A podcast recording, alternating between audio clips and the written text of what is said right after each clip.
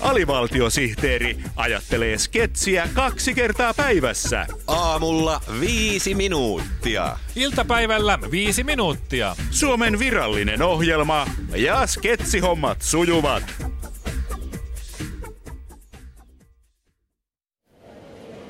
Hyvää päivää. Minä olen Sisä-Suomen verotoimiston aulaisäntä Vertti Koro. Miten voin olla avuksi?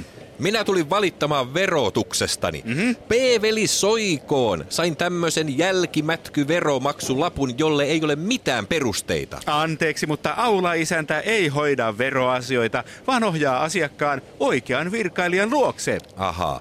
No, mihin minä voin jättää päällystakkini? Päällystakit jätetään luukulle neljä, mm. pipo jätetään luukulle kuusi ja mm. hanskat jätetään seitsemänteen kerrokseen luukulle 42b.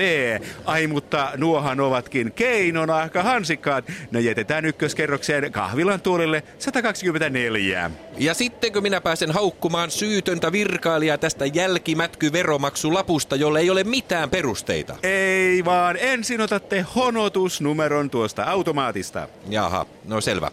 No minäpä otan sen jonotusnumeron sitten ensin. No niin. No, no, no mutta, mutta eihän tämä rakkine mitään lappua anna.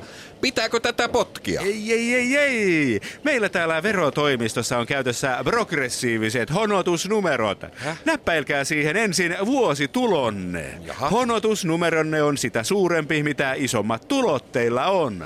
No, no hyvä on. Öö, noin ja sitten noin ja noin. Hyvä, hyvä. Jaha, ja jonotusnumero näyttää olevan 135. Tässähän menee koko päivä. Ei se ole jonotusnumero, vaan honotusnumero. 135. Hei, tuohon on mun numeroni. No niin. Vihdoinkin minä pääsen haukkumaan oikeaa luukkua. Hyvää päivän jatkoa. Päivää. Päivää. Tulin valittamaan verotuksestani. Vai niin? Onko teitä verotettu liian vähän? Ei, vaan sain postista jälkimätky veromaksulapun, jolle ei ole mitään perusteita. Jasso. Näyttäkääpä sitä lappua. Tossa. Ei, tämä ole perusteeton. Tämä on asianmukainen lappu. Kuinka niin? Miksi minun pitäisi maksaa 30 euroa sen vuoksi, että olen ostanut viime vuonna uuden television, koska halusin katsoa iltapäivien vanhoja suomalaisia mustavalkoelokuvia teräväpiirtotekniikalla? No, katsotaanpa. Mm, mm. Tämän erittelyn mukaan television ohjevähittäishinta on ollut 700 euroa. Kyllä, kyllä. Koska liike on halunnut tyhjentää varastojaan, olette saanut television 600 eurolla. Juu, kyllä. Pitää paikkansa. Ja siinäkin on puolet liikaa, koska minä katson televisiota vain 12 tuntia päivässä. Aivan. Verovirkailija on kuitenkin laskenut, että olette saanut televisiosta 100 euroa alennusta. Mm? Ja kuten verolain pykälässä kaksi todetaan, säästetty euro on ansaitun veroinen. Teitä verotetaan tästä säästämästänne satasesta tuloveroa veroprosenttinne mukaan 30 euroa.